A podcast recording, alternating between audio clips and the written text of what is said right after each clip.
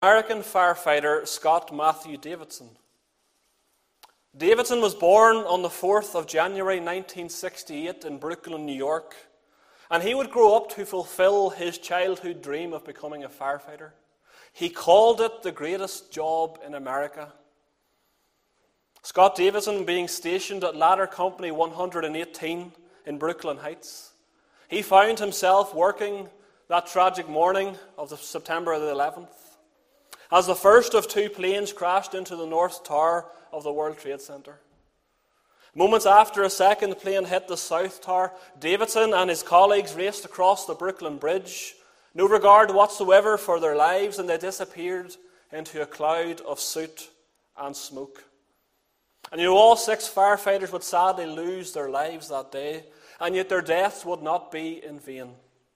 See, tasked with evacuating the nearby Marriott Hotel, it was said that Davidson and his colleagues saved the lives of over 200 people before that North Tower collapsed, killing Davidson and his friends.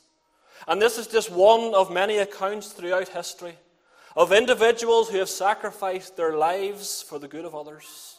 Men and women who have displayed love to both country and toward mankind.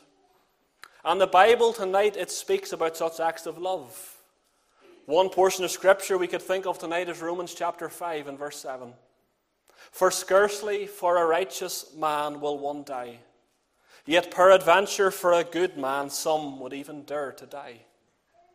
You think of the words of Romans 5 and verse 7, and Scott Davidson exemplifies what this verse is teaching.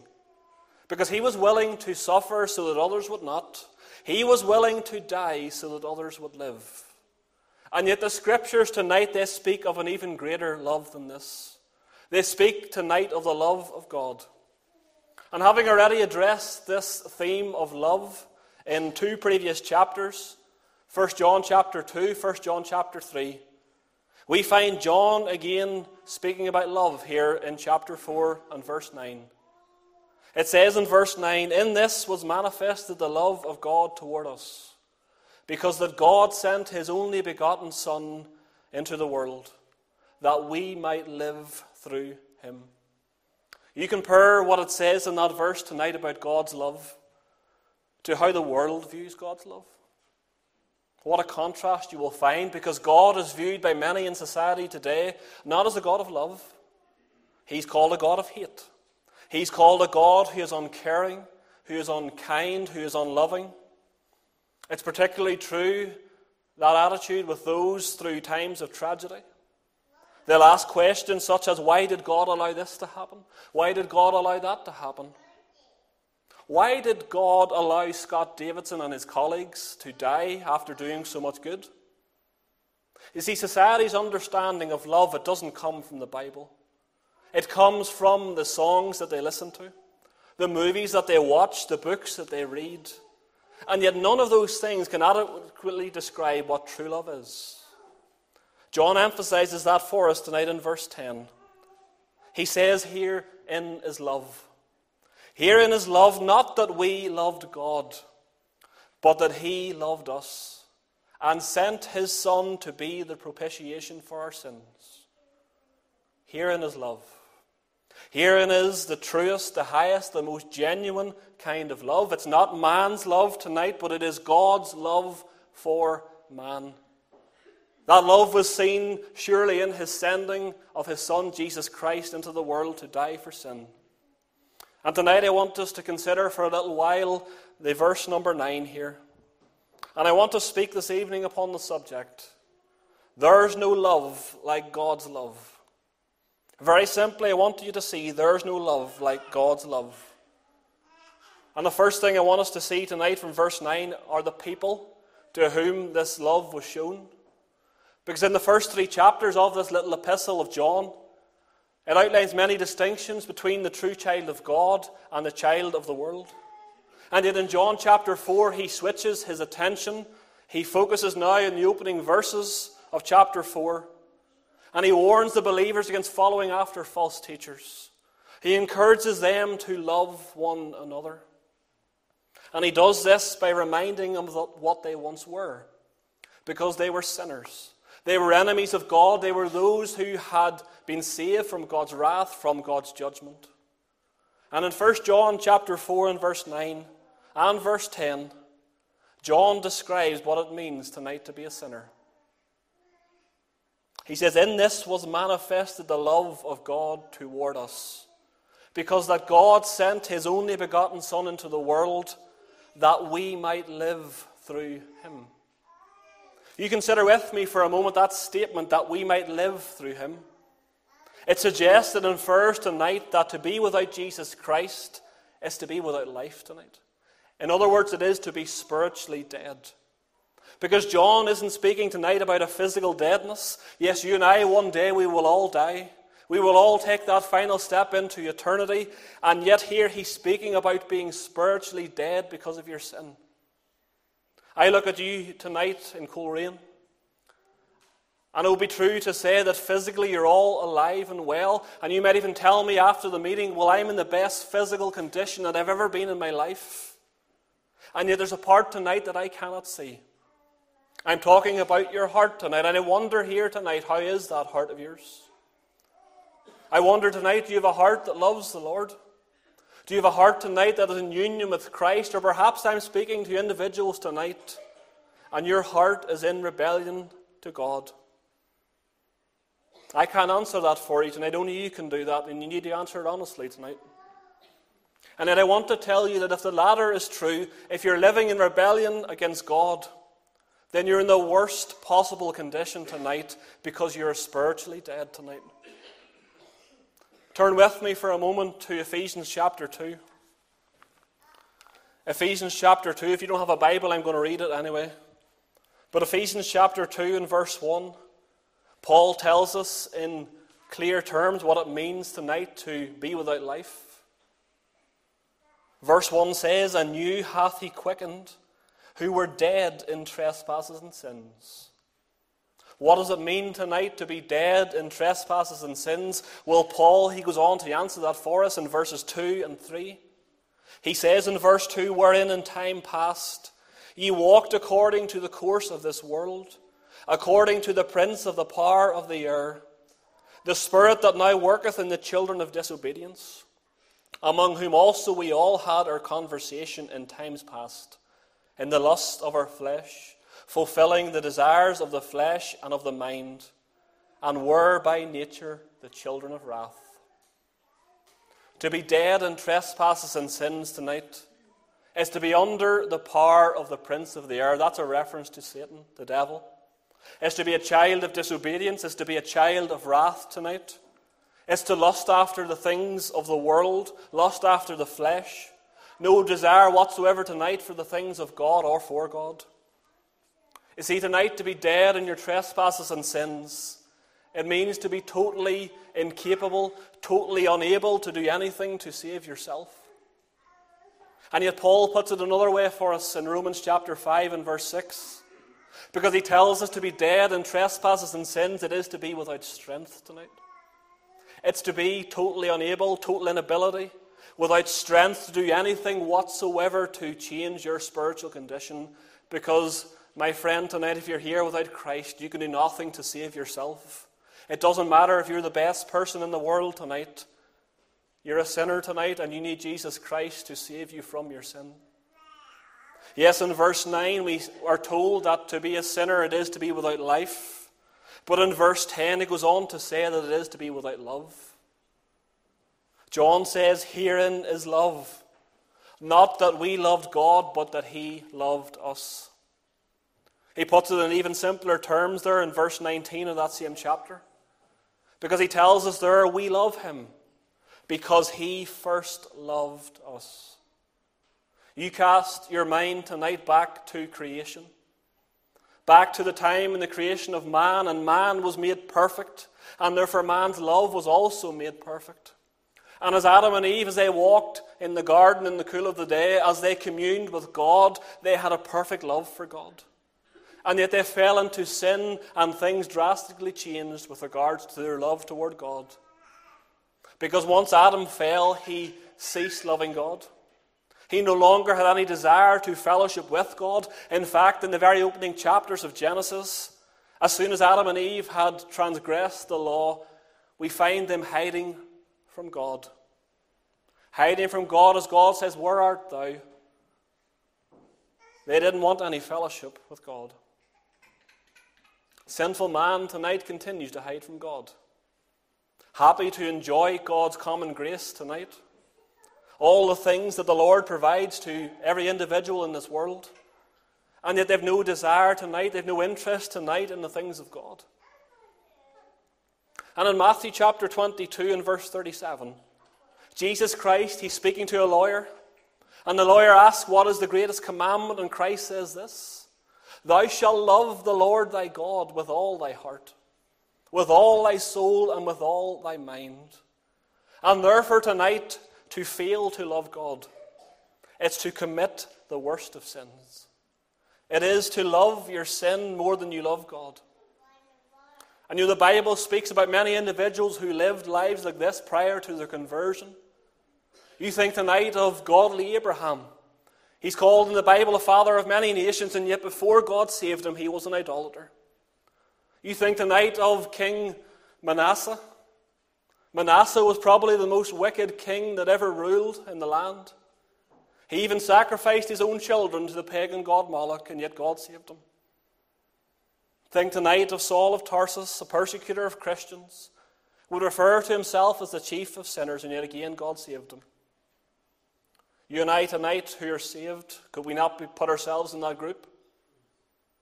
And yet we too can testify to God's saving grace tonight. How was such a thing possible? It was only because of the love of God. Only because God's love in sending his Son the people to whom God's love is shown. Secondly, tonight, what about the proof of God's love? You'll be familiar with the expression that actions speak louder than words. And yet, what does that actually mean? Well, it means that it is one thing to say something, and yet it is another thing to actually do that thing. And I'm going to use myself as an example. You're always safe if you use yourself as an example, you won't offend, offend anybody. My wife's here tonight and she'll testify to this. But I might say to my wife, I'm going to do something, and whether or not I actually do that thing is another matter. Very often the response I get from her is, Well, Greg, that's great, but I'll believe it when I see it. Sometimes I forget. Doesn't mean I don't love her. It just means that I shouldn't make promises that perhaps I can't keep. Don't say things unless I'm actually going to do that thing. And yet, such a thing could never be said tonight about God's love. God's love tonight, it is perfect in thought, in word, and in deed. And we see this clearly displayed tonight in our text in verse 9. He says, In this was manifested the love of God toward us, in that he sent his only begotten Son. In these, this verse, there are three proofs of God's love that I want to share with you tonight. Because surely in verse 9 we see the sending of Christ. Notice the word there that God sent his Son. To send here means to set apart, it means to send forth. It also can mean to send out on a mission.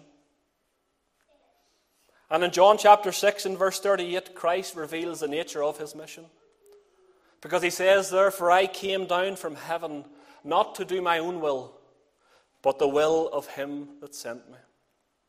And the fact that God sent his son reveals something very important regarding his birth. It's something we touched upon this morning, but again, I feel it's worthwhile emphasizing it because it's in the text again tonight. There are those today who will teach that Jesus Christ's existence began with Mary and Joseph, began in that stable in Bethlehem. To teach such things tonight is nonsense. If you want to send something, I said it this morning, it needs to exist prior to that sending. You can't send something if it doesn't exist already. Our existence tonight it began with our birth. The day you and I were born, and yet in John chapter 1 and verse 1, it reveals to us that Christ existed from all eternity. John says there in the beginning was the Word. And the Word was with God, and the Word was God. And yet, not only do we read that Christ was sent here into the world, But in 1 John 4 and verse 9, it tells us that he was manifested. And to manifest something, as it's written here in the text, it means simply to make it visible. It means to reveal it. It can also mean to make known that which was previously unknown. It's very important to note tonight that this word manifested, it's speaking about a one time event. That's how it is translated from its original language, a one time event. It happened once and once only. It's a clear reference tonight to the incarnation of Jesus Christ. John 1 and 14, the Word was made flesh and dwelt among us. And that he dwelt among us simply means that he tabernacled. You consider the Old Testament and the tabernacle. The tabernacle was the place, the dwelling place of the Lord. The people of Israel, they went and they would meet with God in that tent. And in the New Testament, we see something amazing. Because now Christ comes to men. He took upon himself human flesh without sin. He tabernacles with men today. And yet, what does that fact mean tonight that he was manifest in the flesh? What does it mean for you and I tonight? It means that while God has loved us with an everlasting love, that's how Jeremiah describes it. His love had never been displayed in such a personal way before until he sent his son. You see, the incarnation tonight, it is the pinnacle of God's love. It is the highest point of his love. There's the sending of Christ, but what about the sonship of Christ tonight? Notice the words there, the only begotten Son. In 1 John 4 and 9, that Christ is the only begotten Son, it highlights the Father's position with Christ. Christ was co equal, He's co eternal, He's of the same essence of the Father. In Philippians chapter 2 and verse 6, Paul says, being in the form of God.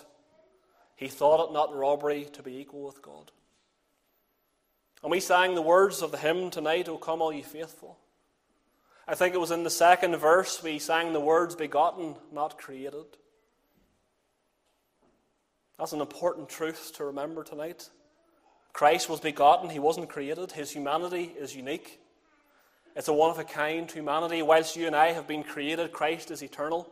And therefore, his sonship, it is an eternal sonship. And John here is careful in defending this truth because, yes, in the incarnation, Christ took human flesh, he took a human nature, and yet he remained the same time God. Both the Son of God, God the Son, fully God, fully man, the God man, two natures, one person forever. And the truth of God as the only begotten Son it's something that we read in the most familiar passage to everybody here tonight, John chapter 3, verse 16. Everybody knows this verse. For God so loved the world that he gave his only begotten Son, that whosoever believeth in him should not perish, but have everlasting life. Never allow the familiarity of such verses to devalue its amazement. See, God didn't send an angel, did he? He didn't send something else to save us. No, He sent His only begotten Son. He sent the one in whom He declares on numerous occasions, This is my beloved Son, in whom I am well pleased. Why did He send Christ? Simply, He sent Him because only Christ could save us. Only one with the same nature as mankind and yet a sinless nature could accomplish what needed to be done. Only Jesus Christ tonight can reconcile sinful man to God. There is tonight descending the sonship, but what about the sacrifice of Christ? Look at verse 10. It tells us there, He loved us and sent His Son to be the propitiation for our sin. And in the proof of God's love, it's seen in one word, that word propitiation. And I feel we need to define that term tonight because it's not something we use every day, is it? But very simply, to propitiate something, it means to turn away the wrath of God by offering a sacrifice that satisfies divine justice. See, in sinning against a holy God, mankind, you and I, deserved the wrath of God. We deserved eternal death, eternal punishment in hell. And yet, how amazing is it to think tonight that God has given us something that we didn't deserve? All because of the love of God tonight. He sent His Son, as the verse says, to be that propitiation, to be that sacrifice for our sin. And Christ, He met the demands of the law that we broke perfectly. He met every precept of the law. That's how Peter refers to it. 1 Peter chapter 2, verse 24 speaks of Christ when it says, Who his own self bare our sins in his own body on the tree, that we, being dead to sins, there you have it again, should live unto righteousness, by whose stripes ye were healed. May we never get to the stage where the sacrifice of Christ fails to move us. May we never think lightly of what Christ has done. You think the night of Christ as he hung on a cross for you, died for sin that was not his own sin, endured more suffering than you and I will ever endure. He endured the equivalent of hell for our sin. And yet I read Isaiah 53 and verse 10 and I can't understand it. Because it tells us there that it pleased the Lord to bruise him. What did you and I do to deserve such love? We did nothing. There's nothing good in us. God owes us nothing. And yet at Calvary, we have the greatest demonstration of his love. Paul says in Romans 5, verse 8 God commendeth his love toward us, and that while we were yet sinners, Christ died for us. I trust that as we go home in a little while tonight, we'll think about these things. And may we even get on our knees tonight and pray like Paul did. When Paul thanked the Lord in 2 Corinthians 9, verse 15, he said, Thanks be unto God for his unspeakable gift. And today has been a day of much gift giving. And I said it this morning, I, I love Christmas. I really enjoy the time. Never let us forget the greatest gift the gift of God's only begotten Son who died so that you and I might have eternal life tonight. What about the purpose of God's love tonight, thirdly and finally? Look with me how verse 9 ends. It is that we might live through him. And the life spoken of in verse 9, it is a reference to spiritual life, supernatural life. That is through him, it's a reference to Jesus Christ in whom eternal life is found. And again, I believe we're brought to consider those words of John 3:16. For God so loved the world that he gave his only begotten Son, that whosoever believeth in him should not perish, but have everlasting life. What an amazing truth we have in that verse, and yet never forget to read on. Because verse 17 is a verse that's often overlooked, and yet I believe it's equally as important.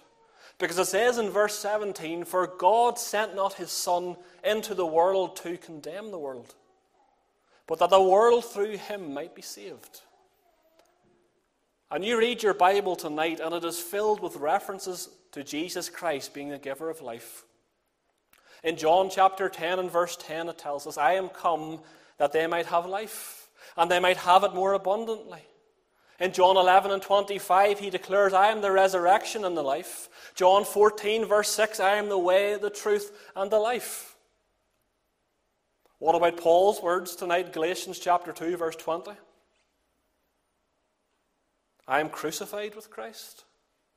Nevertheless, I live, yet not I, but Christ liveth in me. And the life which I now live in the flesh, I live by the faith of the Son of God, who loved me and gave himself for me. If you're here tonight and you're saved, how can you even get your head around that? That God loved you. That God loved me tonight, sinners, in whom there was nothing lovely, nothing good, nothing pleasing to God. And yet God still loved me enough to send his Son to save me, to die on a cross that horrible death for my sin. The only reason we can live tonight is because of Christ. And therefore, believer, tonight in the meeting, what are you and I to do with what we've heard this evening? Let me put it another way. What should it cause you and I to do tonight? Should cause us to go home and thank the Lord. Thank the Lord for loving us so much that He would send His Son. But you know, it should also increase our love for Christ. Do we really love Christ as much as we should? Do we love Him more every single day? It's a soul searching question. Because that is the kind of love these verses demand.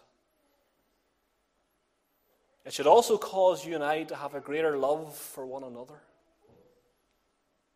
For the ones you sit beside tonight, for the world that you and I live in. 1 John chapter 4 and verse 7 says, Beloved, let us love one another. For love is of God, and every one that loveth is born of God and knoweth God. And yet, what about you here tonight without Christ? Maybe you're here tonight and you're not saved, and it's great that you're here. What are you to do with what you've heard tonight? Well, John again gives the answer in verse 15. He says, Whosoever shall confess that Jesus is the Son of God, God dwelleth in him, and he in God. And we have known and believed the love that God hath to us. God is love. And he that dwelleth in love dwelleth in God, and God in him. Unbeliever tonight, confess that Jesus Christ is the Son of God. And confess tonight that you need Jesus Christ tonight. It's impossible to know God. It's impossible to be reconciled to God without confessing and trusting Jesus Christ as Saviour. That's what it says in Romans 10 and 9. If thou shalt confess with thy mouth the Lord Jesus Christ, if thou shalt believe in thine heart that God hath raised him from the dead, thou shalt be saved. And what an amazing thing it would be at the end of a lovely day, a lovely Christmas day, if somebody here in Coleraine tonight would get saved. You know, the incarnation, of Jesus Christ is not something to remember at Christmas and then forget about it again. It's something that should be on our minds every single day as believers. It should be something that we endeavor to tell others every single day that God manifested His Son, manifested His love toward us, and that He sent His only begotten Son into the world, that you and I might live through Him. Jesus Christ offers you this gift of eternal life tonight. He has done everything necessary in order that you would be saved tonight, and therefore, why not come tonight and put your trust in Him? Be saved tonight. Accept Jesus Christ as your Savior tonight. And may this Christmas night, may you leave this church tonight a changed individual because you have Jesus Christ as your Savior. I trust you'll think upon these things tonight. I trust you'll do as I've implored you to do tonight, and you will come and you'll put your faith and your trust in the Lord Jesus Christ tonight. I just want to conclude our service tonight, and I want to sing with you hymn 84. Hymn 84 is found on page 209 if you're using a hymn book. Jesus, my Saviour, to Bethlehem came, born in a manger to sorrow and shame. Oh, it was wonderful, blessed be his name, seeking for me for me. And we'll stand together as we close our service tonight and sing this, please, unto the Lord.